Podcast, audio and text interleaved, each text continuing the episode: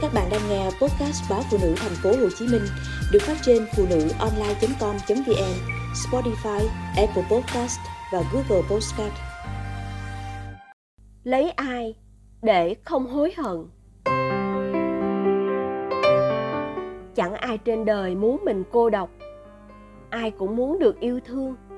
Nên việc chọn người mình yêu hay người yêu mình luôn là chất vấn đầy thử thách trước khi quyết định gắn bó với một người.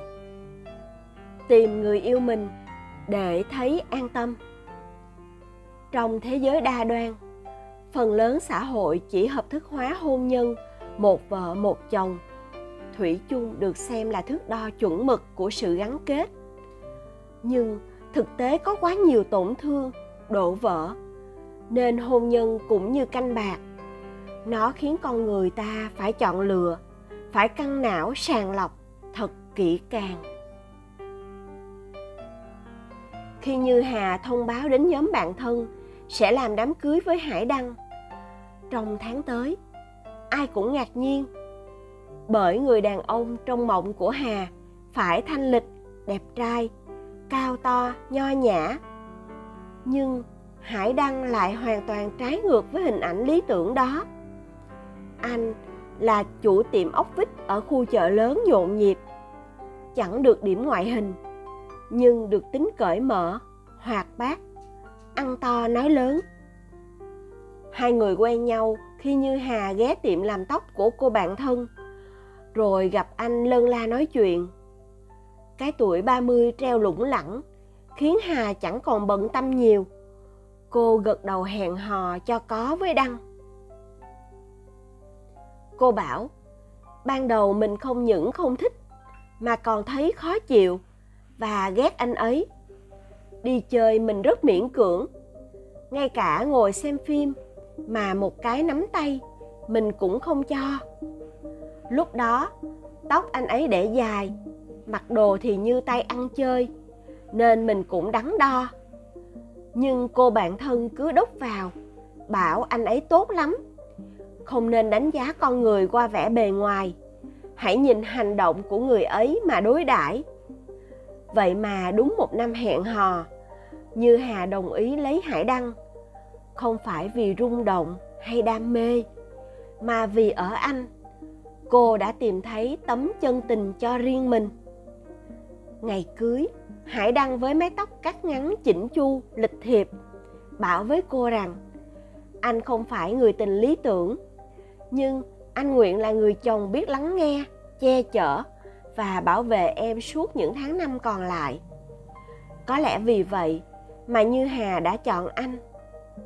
Hay thật ra, cô cũng đã học cách yêu anh sau mỗi lần hò hẹn. Hôn nhân hạnh phúc không phải là tìm được một người hoàn hảo, mà là khi ta biết cách yêu trọn vẹn người không hoàn hảo đó cho đến tận sau này. Quyết định lấy hải đăng chưa bao giờ khiến như hà hối hận.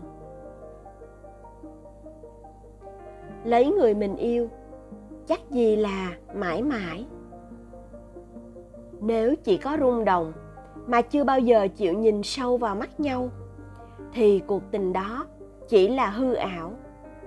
Nếu chỉ nhìn nhau mà lặng thinh không chia sẻ thì tình cũng dần mòn theo năm tháng.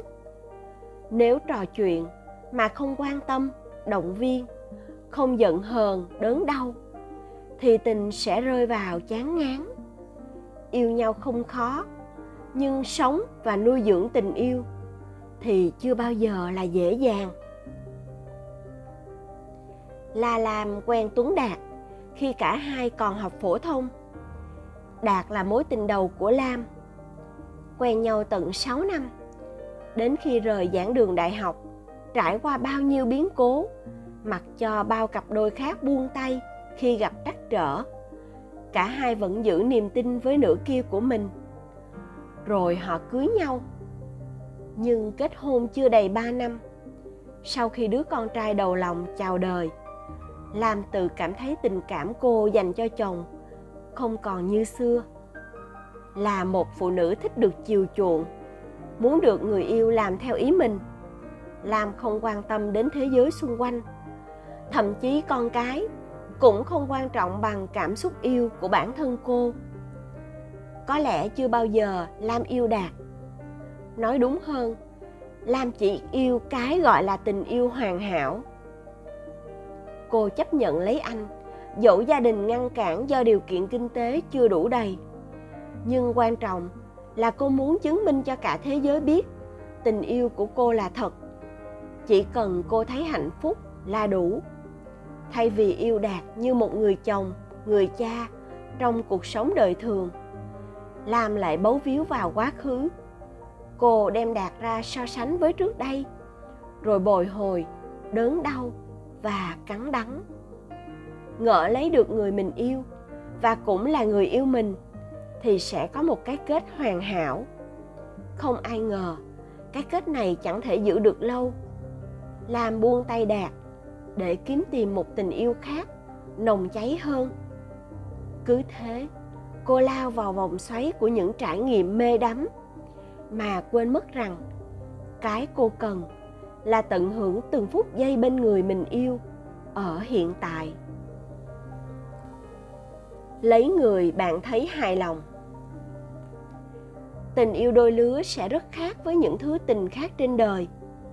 Đôi lúc là đơn phương, lắm khi yêu thật nhiều, nhưng rồi chẳng nhận được bao nhiêu. Hay có lúc tình yêu chỉ là nhu cầu để hai người gần gũi, để có cớ tìm đến nhau mỗi khi cô đơn.